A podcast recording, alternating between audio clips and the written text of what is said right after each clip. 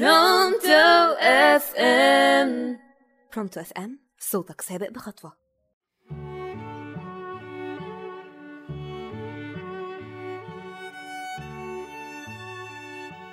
مساء الخير أعزائي المستمعين على راديو برونتو FM معاكم منا محمود في برنامج حكاية النهاردة. موضوع حلقتنا النهاردة عن الراجل اللي قال لأ في مؤسسة من المؤسسات الكبيرة كان في راجل نزيه ومشهور. بيقول الحق دايما. كان بيقف للمفسدين وبيعترض عليهم. وده سبب له مشاكل في الشركة وغضب من المسؤولين الكبار. لأنه ما كانش بينافقهم أو بيجاملهم على حسب شغله.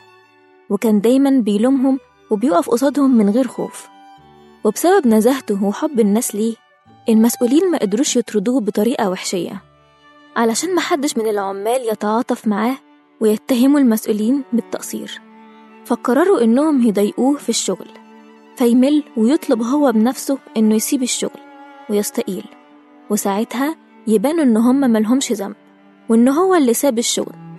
فكانت خطتهم إن هم ينقلوه كل شهر لقسم مختلف في المؤسسة ويصعبوا عليه الشغل واستمروا على كده لمدة ثلاث سنين والموظف كان بيشتغل بكل تفاني وإخلاص من غير كلل أو ملل ماشي على نهج إنه لازم يشتغل بجهد وضمير في أي مكان وأي شغل. وكان ده حرفيا هو مشكلة المسؤولين. فالراجل ما قصرش لا في شغل ولا في واجباته بالرغم من إنه مش مستقر في قسم معين إلا إنه كان دايما متقن لشغله وبيساعد زمايله وكان كل الموظفين بيحبوه. وفي نهاية السنة التالتة وفي يوم بعد ما الراجل خلص شغله جاله اتصال من شركة ليها اسم عريق في السوق. فكلمه مندوب الشركة وقال له إنه شاف السي في بتاعه في موقع من مواقع التوظيف وطلبوا منه إن يجي مقر الشركة في أقرب وقت.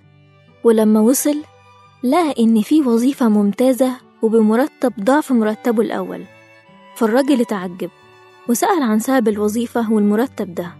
فالمدير قال له إن السي في بتاعه فيه كل الخبرات اللي إحنا محتاجينها. ولما لقينا إنك ليك خبرات كبيرة في أقسام كتيرة قررنا نشغلك على طول في المنصب ده. فسبحان الله ربنا قلب الأمور لصالحه وخلى محاولة المسؤولين المفسدين لإرهاقه في الشغل عشان يسيبه يبقى هو سبب نجاحه في مؤسسة عريقة.